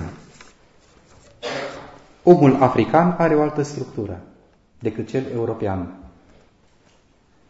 Poate că este mai apropiat de Dumnezeu, nu știu. Poate că nu a ajuns încă în postmodernitate, așa cum a ajuns europeanul. Va ajunge și el odată și odată. Și de aceea slujbele lor sunt autentice, ca și sufletul lor. Veșmintele tinerilor în biserică trebuie să fie conform unui cod. Bunicii își pregăteau cu sfințenie și evlavie hainele pentru biserică și acelea erau doar de mers la biserică. Ar trebui să avem și noi la fel? N-ar fi rău. N-ar fi rău. Să avem veșminte de duminică. Mai cu seamă atunci când mergem și ne împărtășim. Dar dacă nu doriți neapărat, nu e obligatoriu rămâne la latitudinea fiecăruia. Dacă unul îi place să meargă numai în blugi, poate să meargă fără probleme. Dacă unei fete îi place să meargă numai în pantaloni, poate să meargă fără probleme. Din punctul meu de vedere, nu este nici un impediment, decât să păstrăm decența. Mai, găsiți tineri, mai găsesc tinerii astăzi modele, modele vii. Unde ne îndrumați să le căutăm? Hmm. Eu am căutat aici, parcă am prevăzut întrebarea asta și nu știu dacă mai găsesc acum la Părintele Stăniloae, dar dacă nu, parafrazez. Spune Părintele Stăniloae la un moment dat că intelectualii de azi, deci Părintele Stăniloae a murit în 1993. Acum, cartea aceasta a scris-o imediat după Revoluție, prin anii uh, 90. Uh, el s-a născut în 1900, deci avea 90 de ani când a scris cartea asta. A murit la 93 de ani. Nu. Uh, în 1903 s-a născut și ar fi împlinit 90 de ani și a murit chiar cu o lună de zile înainte de a împlini 90 de ani. Uh, spune la un moment dat în cartea asta, mică dogmatică vorbită, mi-e place foarte mult cartea, vă recomand. Dialoguri la Cernica, foarte frumoasă, Spune la un moment dat că intelectualii de azi, deci intelectualii din anii 90, disprețuiesc biserica și pe preot și își bat joc de biserică și de preot, dar atunci când găsesc în biserică un preot vrednic, îl caută și le respectă. Asta mi-a plăcut foarte mult. Foarte mult mi-a plăcut. Deci modelele trebuie căutate. Ele sunt ca și diamantele, modelele autentice. Nu le găsim pe toate gardurile. Să nu ne facem iluzii. Și de regulă, modelele autentice nici nu se lasă descoperite. Tu trebuie să le descoperi. Tu trebuie să le descoperi. Uneori, un model poate să fie și o carte. Un model poate să fie și o frază dintr-o carte. Uneori, un model poate să fie și un țăran pe care nu l-ai cunoscut niciodată și l-ai văzut doar. Și ceva te-a atras la el. Uneori un model poate să fie un președinte de țară. Ți-a plăcut discursul lui. Uneori un model poate să fie și un sfânt de vârsta ta. Sau un martir. Dar trebuie să-i cauți. Să vezi care ți se potrivește, care este pe sufletul tău. Dacă ai o rezonanță cu ceea ce a făcut El, dacă este o compatibilitate între viața ta și viața Lui, dacă tu te-ai confruntat cu anumite probleme, poate și El s-a confruntat și le-a rezolvat, află cum a făcut lucrul ăsta. Teoretic, e simplu,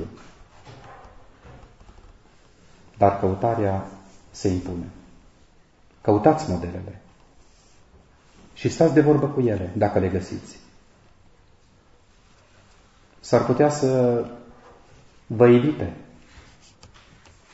Uneori eu le mai spun studenților că la ora de curs eu aș vrea să fiu sluga lor și să mă exploateze, așa cum exploatează patronul pe angajat. Eu sunt angajatul lui, al studentului. El este patronul meu. La examene se schimbă situația. Dar dacă eu, două semestre, sunt sluga lui, să mă exploateze, să mă strângă, uite așa, ca pe o lămâie. Să nu mă lasă. Prea puțin vin și te exploatează în sensul acesta bun al cuvântului. Prea puțin. Eu aștept provocări. Aștept ca să le dau sfaturi dacă mă pricep. Sunt trecut un pic prin viață. Am cunoscut și bune și rele. Sunt în măsură să le arăt cât de cât o cale dreaptă. Știu unde să spun, să le spun să pună punct sau să pună punct și virgulă, sau o virgulă, sau un semnul întrebării. De aceea nu ezitați, fiți mai curajoși, fiți mai îndrăzneți, chiar față de modele. Deveniți prietenilor. Și o să vedeți ce mare câștig veți avea. Întotdeauna când găsești un prieten adevărat, Știi de ce ți este prieten și îl păstrezi? Din cel puțin două motive. Prima dată pentru că are chipul lui Hristos. Și El, așa cum îl ai și tu. Și al doilea motiv, pentru că tu îi recunoști chipul lui Hristos pe care îl ai și tu și El ți-l recunoaște pe al tău. Și Hristos este Cel care susține prietenia. Nu noi, Că după noi ne-am părăsit la prima ceartă. Așa se întâmplă și în familie. Relațiile dintre soț și soție, între relațiile dintre copii și părinți, între frați, între colegi. Deci dacă eu nu recunosc chipul lui Hristos în semenul meu și El nu mi-l recunoaște pe al meu, n-am făcut nimic. Ăsta e primul pas pe care trebuie să-l, face, să-l facă un tânăr. Să recunoască chipul lui Hristos în semenul lui și să încerce după aceea să, să lege o relație stabilă. Așa au fost modelele. Acestea sunt modelele. Căutați-le. Căutați-le. Zice cineva că a auzit eu că rugăciunea cântată este o rugăciune dublă ca putere. Ce părere aveți? Și ca o continuare acestei întrebări, se poate ca rugăciunea asta personală să fie cântată? Da, se poate și rugăciunea personală să fie cântată și rugăciunea cântată spune lucrul acesta Părintele Șoima. Are o altă rezonanță în sufletul meu. De ce?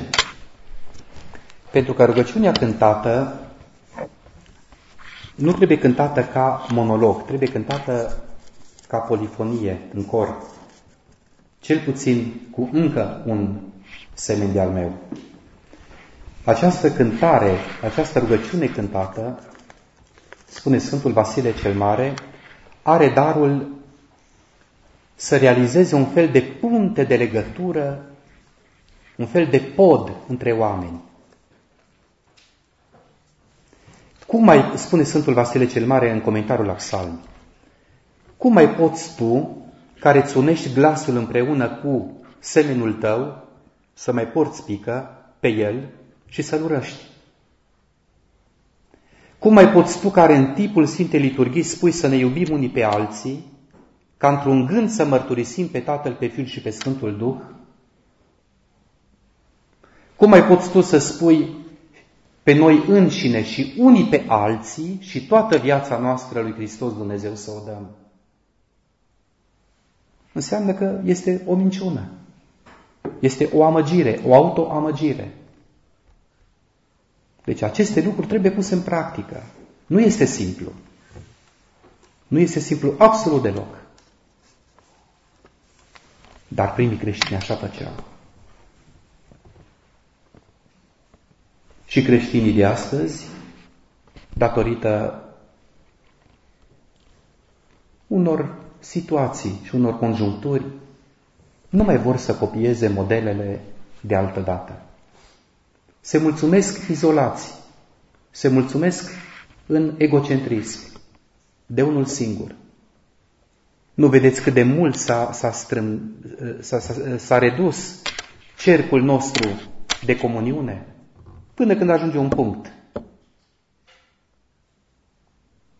Ori un cerc cu cât este mai larg, cu atât raza lui este mai mare și cu atât îi cuprindem pe toți în jurul nostru, în inima noastră, în simțirea noastră.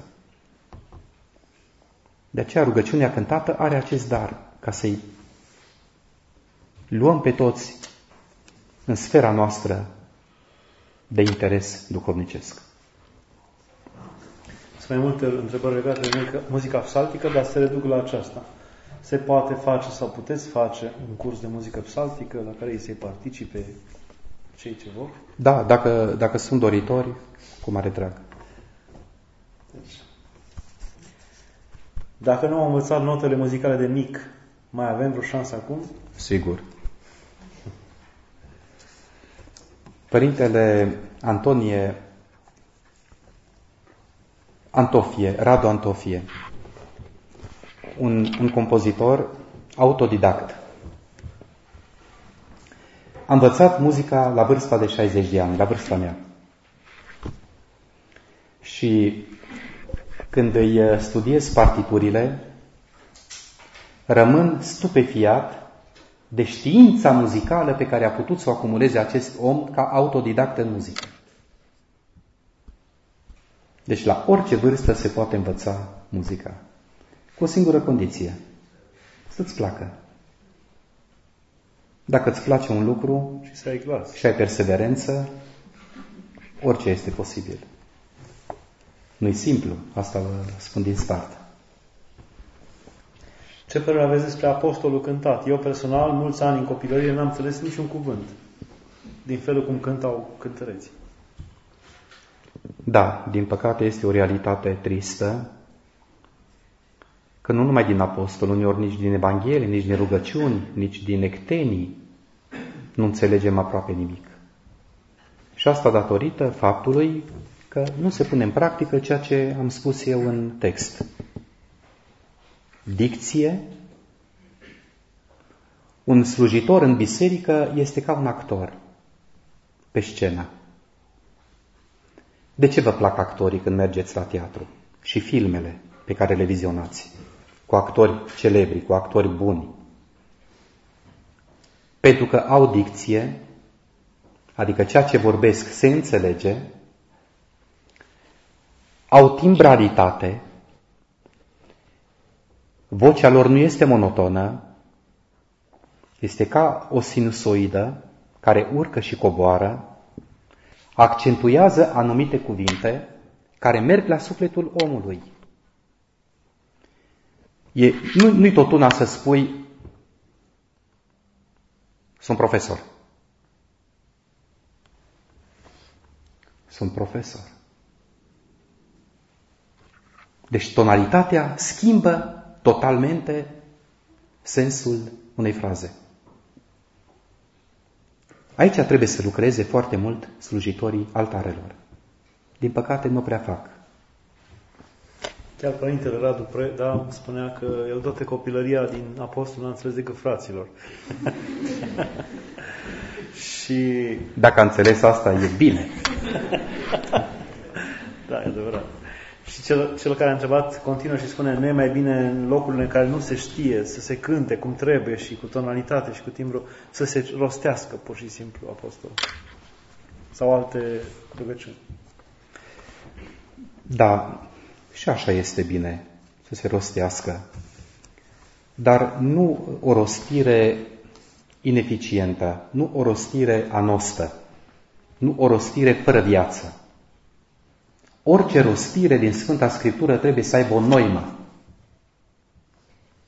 Trebuie să aibă un sâmbure, un miez. Să simți atunci când rostești un text sfânt, fie scripturistic, fie imnografic. Să imprimi tu o trăire personală în textul respectiv. De așa manieră încât textul acela să ajungă în sufletul celui care te ascultă. Acesta este scopul, ca omul să înțeleagă ceea ce tu vorbești în biserică. Să fii coerent, să transmiți și căldură, să transmiți și liniște, să transmiți ceea ce Hristos de fapt a vrut să ne transmită prin cuvântul Lui că eu atunci când mă adresez credincioșilor să am conștiința că nu eu îmi etalez știința mea, înțelepciunea mea și vreau să demonstrez cât sunt de erudit, cât sunt de teolog, câtă știință teologică am acumulat. Nu acesta este scopul. Ci trebuie să, să umblu acolo ca un chirurg cu bisturiul care atinge creierul pentru ca să-l vindece. Și acolo trebuie să ajung eu. Cuvântul meu trebuie să ajungă la țintă. Trebuie să ajungă în inimă. Și asta nu putem face decât dacă urmăm ceea ce Hristos a dorit ca să transmită. Nu ceea ce cred eu că trebuie să transmit. Și uneori nu reușim. E foarte greu ca să transmiți ceea ce vrea Hristos să transmiți. Și atunci nu-ți rămâne decât să te rogi. Doamne, nu înțeleg textul acesta. Eu duminică trebuie să-l citesc în fața oamenilor. Ce le spun? Cei care ați fost la uh, recenta, uh, uh recenta uh, prezență a părintelui Uh, părintelui uh, din Statele Unite, îmi scap acum numele, care a luat titlul de doctor honoris causa al facultății noastre, Eugen Pentiuc. Spunea părintele Eugen Pentiuc la un moment dat în aula magna de la universitate, vreau să vă spun că acel cuvânt pe care l-a rostit de o oră și ceva, uh, i-a, i-a fermecat pe, pe toți decanii din, din universitate. Au venit și mi-au spus, părinte, un asemenea discurs teologic n-am auzit în viața mea. Lung, dar nu m-a plictisit. Mi-a părut rău că s-a terminat. Îi spunea Părintele Pentiuc că noi trebuie să, să-L atenționăm pe Dumnezeu. Trebuie să spunem, Doamne, ajută-mă. Tu știi că eu nu mai pot acum. Tu știi că eu nu înțeleg cuvântul ăsta. Ajută-mă să-l înțeleg. Deci trebuie provocat Dumnezeu. E cuvântul părintelui Eugen Petioc. Mi-a plăcut teribil de mult. Trebuie să-L provocăm pe Dumnezeu. În toate întrebările noastre, în toate nedumeririle noastre. Doamne, sunt după chipul Tău, creat după chipul Tău. Deschide mintea, arată-mi, arată-mi calea. Decât să spun un neadevăr, mai bine tac. Deci aici e foarte, foarte important uh, starea de spirit a, a slujitorului uh, Sfintelor Altare, dacă conștientizează și dacă pune în practică această conștiință a lui, că nu el este cel care transmite mesajul, ci Hristos, prin gura lui, transmite mesajul Evangheliei. E foarte greu, vă rog să mă credeți, este extraordinar de greu ca să intri în intimitatea gândirii lui Hristos. Asta înseamnă că trebuie să ai gândirea lui, nu gândirea ta. Trebuie să te lași dus de gândirea lui Hristos. Să, să te lași mulat, așa cum, cum olarul modelează lutul, așa și tu trebuie să, să-ți lași gândirea și toată, toată știința acumulată să-ți o lași în grija lui. Și atunci să vezi cum toată știința pe care tu ai acumulat-o merge acolo unde trebuie, în folosul semenului. Și nu, nu pentru imaginea ta particulară, ca lumea să te aprecieze, nu. Pentru ca tu să-L câștigi pe semenul tău prin gândirea lui Hristos, întipărită în gândirea ta. Ultima întrebare sau rugăminte. Ne puteți mărturisi, povesti ceva din ce, din ce din ce s-a întâmplat în perioada în care erați cântăreți bisericesc în apropiere de înalt preasfințitul Andrei la Turda, din experiențele de atunci, dacă oh, ne-ar folosi... Câte v-aș putea povesti? Multe de tot. Vă povestesc una nostimă.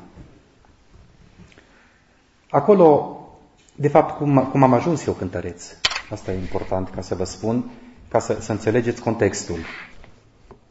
Am ajuns cântăreț bisericesc pentru că am picat la examenul de admitere la Sibiu, la teologie. Și a trebuit ca să mă angajez, să-mi câștig pâinea. Părinții mei țărani, simpli, și uh, prin uh, cineva am fost recomandat, m-a primit cântăreț, nu eram la Părintele Andrecuț cântăreț, eram la altcineva, și un an de zile am fost cântăreț acolo și din primul meu salar de cântăreț aveam 400 de lei uh, salarul pe lună. Din primul meu salar am cumpărat un fier de călcat electric lui maică mea.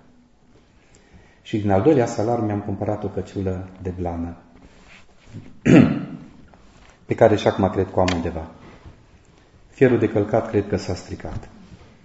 În fine, a trecut anul de cântăreț bisericesc am făcut uh, teologia primul an la fără frecvență, că aveam dreptul, și în anul 2 am trecut la zi. În răstimpul acesta am cunoscut-o pe viitoarea mea soție, care era enoriașa părintelui Andrecuț. Și așa am ajuns eu cântăreț la părintele Andrecuț. Am terminat teologia, am uh, dat la doctorat, mă căsătorisem între timp și veneam în fiecare sâmbătă și duminică de la București, făceam naveta asta până la Turda, ca să cânt în Biserica Părintelui Andrei Puț. Și a făcut și un cor acolo. Un cor format mai mult din fete și din femei. Și mai erau doi, trei bărbați care mai mult stricau decât... și cu, cu acest cor am participat cu părintele Andrecuț la foarte multe pelerinaje. Unul dintre ele a fost la Rohia și când uh, preasfințitul Justinian, care slujise de hram acolo, ne-a ascultat, vedeți că nimic nu este întâmplător. și care mă cunoștea ca seminarist, mi-a zis, măi copile, ai dat la doctorat? Da, prea, preasfinția voastră am dat. Să-ți termini studiile pentru că tu trebuie să ajungi profesor la seminar, profesor de muzică la seminar. Dar nu am lăsat decorul Părintelui Andrei Cuț pe care îl înființasem. Și era o credincioasă romă în cor, foarte simpatică. Dar săraca mai călca pe bec din punct de vedere muzical. Și mă deranja. Și odată am certat-o în public. Și ea a venit așa și, și m-a îmbrățișat și zice, Domnule Vasile, dumneata și când mă cerți, eu mă bucur. Și uh, cuvântul ăsta pe care ea uh, uh, mi l-a spus, m-a schimbat. Și am zis că trebuie să îmi schimb și eu atitudinea, credeam că sunt tare și mare față de oameni și mai mult prin îngăduință și prin răbdare, multă, multă răbdare îi poți câștiga pe oameni. Am petrecut clipe foarte frumoase acolo. Părintele Andrecuț era unul dintre, de fapt singurul preot care la vremea respectivă făcea cateheză. Biserica era neîncăpătoare, bine că nu e aici să ne asculte. Biserica era neîncăpătoare și în curtea bisericii era plin, plin de oameni. Toți credincioșii din parohiile învecinate umpleau autobuzele, erau tixite autobuzele de, de credincioși, care se goleau când trebuiau să coboare la Biserica Părintelui Andrei Cuț. Și mergeau mai departe goale și se întorceau și când se termina slujba, iarăși se umpleau și mergeau uh, să-i ducă pe oameni acasă. Uh, părintele, la vremea respectivă, făcea catecheză cu un mare risc. Mare, mare risc. Din cauza asta și fost uh, într-o noapte ridicat de securitate. Uh, unchiul meu, care era unul dintre apropiații lui, n-avea mașină părintele și unchiul meu îl mai ducea dintr-un loc în altul cu mașina, cu o Dacia 1300. Uh, a fost martorul acestei ridicări din casa parohială. L-a băgat într-o dubă, Unchiul meu era cu mașina și a urmat Duba cu mașina lui, fără ca să-și dea seama securitatea. L-a dus, l-a plimbat prin tot orașul, l-a dus după aceea acasă. Uh, nu știm în ce stare a ajuns acasă. Cert este că la scurtă vreme a plecat din turbă. Cei care îl mai acuză și astăzi de lucruri neadevărate fac o mare eroare și o mare greșeală.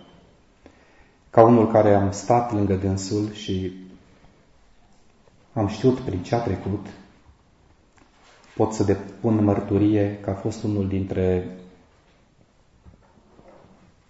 preoții care au suferit enorm în timpul regimului comunist. A fost acuzat de colaborator pentru că a ajutat pe un seminarist să intre la seminar. Și normal că la vremea respectivă nu putea intra decât dacă aveai pe cineva foarte suspus. Și această intervenție a fost catalogată drept colaborare. Judecați voi. Cert este că a dat de patru ori la doctorat și n-a intrat, deși era tobă de carte. A ajuns între timp preot la Alba Iulia. Revoluția l-a prins acolo ca preot paroh și vicar eparhial. Și preoții care doreau o schimbare în bine a bisericii l-au ales episcop și poporul. Printre puținele cazuri în care poporul și preoții au avut un cuvânt greu de spus. Și așa sinodul l-a acceptat ca episcop. Pentru că a fost cerut de popor. A fost cerut de popor. A făcut o treabă extraordinară la Alba Iulia, 20 de ani cât a fost episcop acolo. A lăsat uh, peste 60 de așezăminte sociale. A construit o sumedenie de biserici. A avut ucenici, ceea ce e foarte important ca un părinte duhovnicesc să-și lase ucenici. Pentru că ucenicii sunt imaginea magistrului și duc mai departe spiritul lui, verba lui, dăruirea lui, pasiunea lui. De aceea un profesor este mare când are ucenici pe măsură. Ucenici care să îl depășească. E părintele Andrecuț a avut ucenici. Buni de tot. Și are încă. Faptul că este aici la Cluj este o altă mare binefacere pe care n-am mai sperat-o și nu o merităm de-a lui Dumnezeu. Eu vorbesc din perspectiva profesorului de teologie. Sediul facultății vechi de teologie era unde seminarul acum, două școli înghesuite, plus centrul eparhial, plus sediul ascorului, plus sediul femeilor ortodoxe, plus alte, alte asociații, toți acolo îngrămădiți. Și iată ce a reușit să facă în trei ani de zile de când a venit la Cluj, din 2011 până în 2013. Noi îi suntem recunoscători, cel puțin eu îi sunt recunoscător și îl rog pe Bunul Dumnezeu să-i dea sănătate, pentru că ne are încă multe proiecte în derulare și sperăm să ne bucurăm de toate. Unul dintre ele este și așezământul social, cultural-social, Sfântul Apostol Andrei, unde veți avea și voi sediul vostru, la scorului. Ceea ce nu este puțin lucru. Nu vreau să vă mai lungesc să mă mai lungesc, dar uh, părintele, eu așa îl, consider părintele sufletului meu, pe părintele Ioan Andrecuț. Acesta era părintele de la Turcia, devenit ulterior episcopul Andrei. Vă mulțumim, Părinte. Înainte de a încheia, vreau să vă spun, știți că la un moment dat a spus în timpul întâlnirii, conferinței, că pot fi și anumite gesturi sau anumite cuvinte modele S-a întâmplat lucrul acesta la mine față de dumneavoastră, nu v-am spus niciodată. Să nu spui că te-am picat la muzică. Nu, tocmai asta e. Că am venit, eram și la filozofie, eram și la scor, nu prea mergeam la orele decât mai puțin și meritam. Dacă nu era un anumit număr de ore, nu, venea în toamnă. Și am venit totuși în vară și și eu și alți vreo 15 din start a zis nu, în toamnă. Și toți au început să se să plângă, să scâncească, să se mieune, să, în toate felurile pe lângă părintele. Și eu n-am zis nimic și m-am dus și am stat lângă un, un geam acolo și mă veneam în toamnă, ce complicat, nu știam ce să fac. Și părintele a venit și m-a bătut pe spate și a zis, îmi place de tine că nu te miorlăiești. să vii de seară să mai dai dat. Și am trecut. Dar mi s-a părut da. un text vă, da, vă, dați, vă dați seama cum am comportat eu cu Ciprian? Neștiind, de fapt, prin ce a trecut el. Viața lui o cunoașteți cu toții. Modul în care el a devenit credincios și a decis ca să, să devină preot. Eu ne, neștiind lucrul acesta când l-am tratat așa. Cum, cum l-am Dar m-a saltat frumos. Uh, că am învățat ceva. Mi-a plăcut foarte mult. Aș fi putut ca prin comportamentul meu să îl pierd definitiv. Ar fi putut ca gestul meu să îl scârbească atât de mult încât să zică las încolo teologie și mă duc de unde am venit. Putea să facă lucrul acesta. Dar iată că poate acest gest pe care l-am făcut n-a fost de la mine, ci a fost de la Duhul Sfânt și în felul acesta părintele a fost recuperat. An de zile m-am Și în felul acesta am rămas prieteni De ce? Pentru că stăteam cu spatele, păreau insolenți, așa, m-am întors cu spatele să mă uitam pe fereastră. Și dânsul nu a băgat în seamă că eu sunt cu spatele și m-a atins din spate și a zis, îmi place bine că tu nu te miorlești. Tu da. vino de seară și pe ceilalți nu i-a primit seara. Da, eram, eram uh, destul de intransigent, trebuie să recunosc lucrul ăsta și uh, uneori regret că am fost uh, poate prea intransigent. Uh, cu vârsta m-am mai cumințit, vă rog să mă credeți. Și rog pe Dumnezeu să-mi dea aceeași cumințenie până când voi pleca din lumea asta. Sper că cei care n-au venit să le pară rău că n-au venit. Mulțumim! Da, și eu vă mulțumesc!